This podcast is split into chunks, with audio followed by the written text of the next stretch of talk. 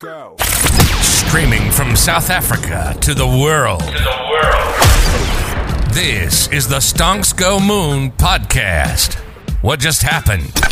We break it down so you don't have to. Welcome everyone to the Stonks Go Moon podcast. My guest today, Scott Andrews. He is an account manager at Forex Briefcase. Scott, how are you? I'm doing well, Rocco. Thanks for having me back. Nah, it's such a pleasure. Friend of the show by now. Listen, the rise of buy now, pay later in Australia.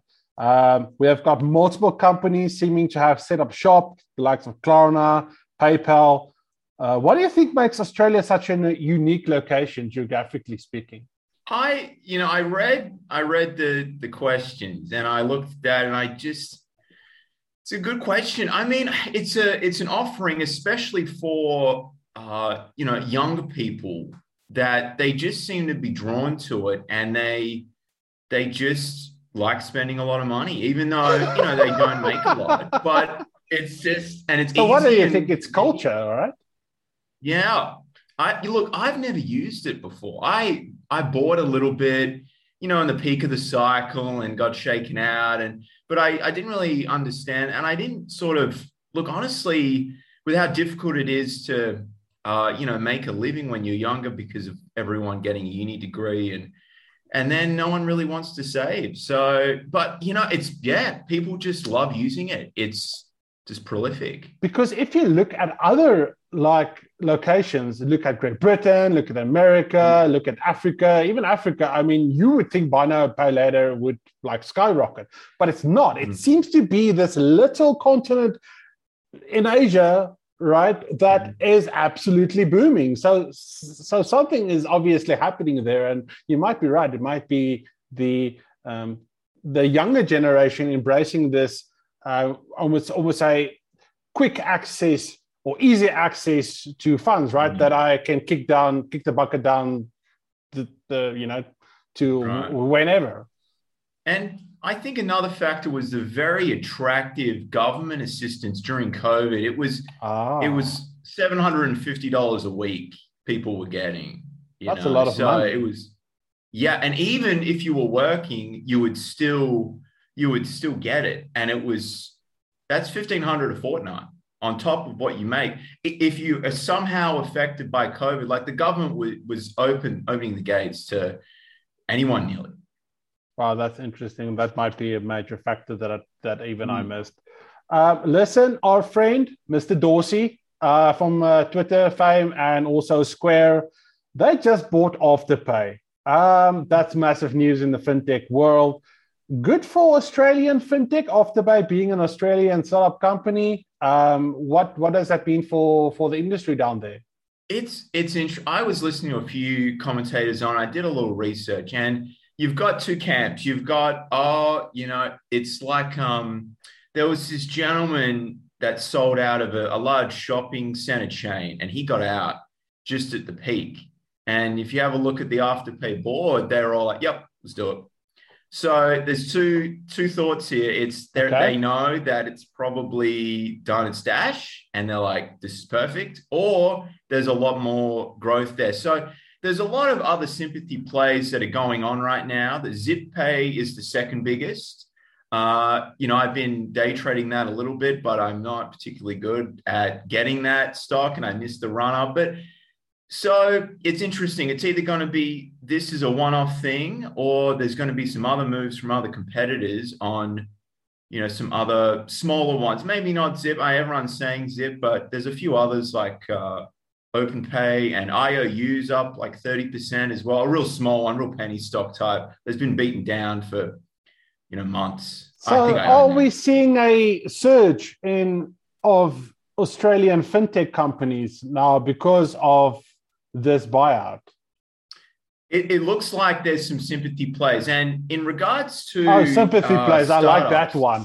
yeah, sympathy plays. Yeah. All so right. In in regards to startups, it's you know, since February and March, when there was that big pullback, and you know, there's there's been some concerns about inflation. I, I, you know, I'm sure there's going to be people that are looking to take advantage of this because of this particular situation. So, there's there's nothing that's really hit hit my radar like that's brand new. There's there's EML, there's SZL, you know, IOU. There's a like IOU is really small. So and then there's Zip is the second biggest one as well. But a lot of these companies, they're still, yeah. you know, they're very high growth potential. And it, I think what took everyone by surprise was the absolute yeah. out of the blue. It happened out of the blue. Nothing was on the radar, wasn't even speaking yeah. about it, and just happened.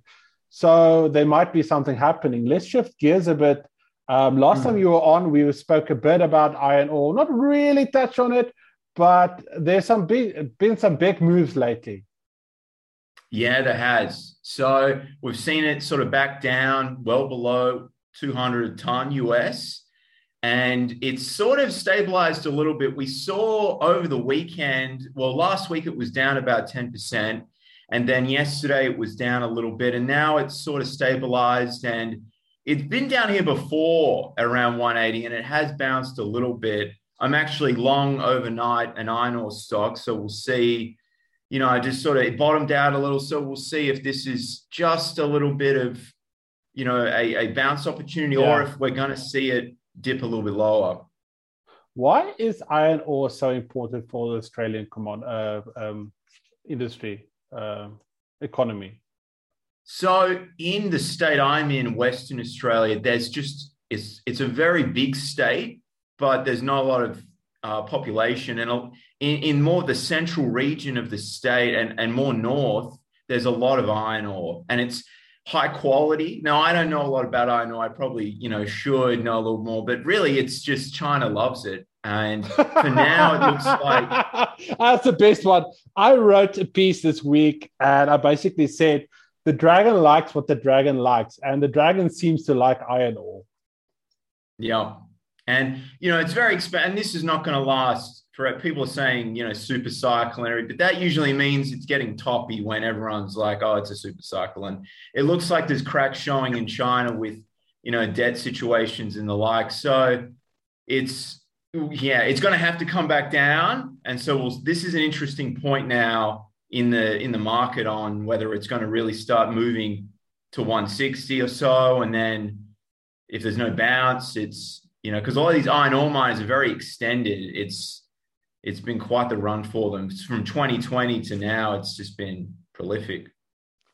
Scott, before I let you go, a bit of a loaded question. What is the the um, relationship between China and Australia and Australia like at the moment?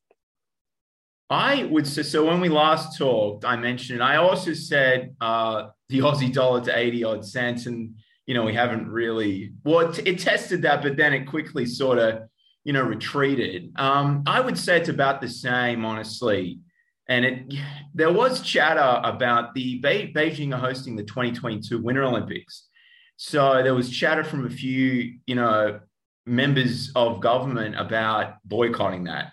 Yeah. So if that does, I don't think it's going to happen. But I mean, that would be but really. Well, if that does, then that would yeah. be a catastrophic event, right? Yeah, it yeah. So for now it's stable because okay. the last thing they could have done was done something to the iron ore uh, export that we send to them, but they haven't done that. So it's for now it's you know in simple terms I I see that it's stable, but not good, but just it, not worse. In, and we're we're in consolidation basically.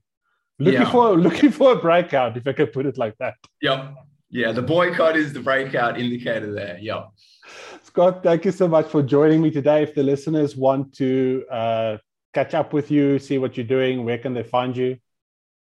So, uh, look, you just feel free to contact me on LinkedIn or go to www.forexbriefcase.com or Scott Andrews at forexbriefcase.com as well. I got a bunch of followers as well from when you actually did this. So, let's just feel go. free to contact me. I'll, I'll get back to you. Uh, to our listeners, we'll put those links in the comments. Peace, love, and prosperity, and we'll catch you in the next one. Cheers.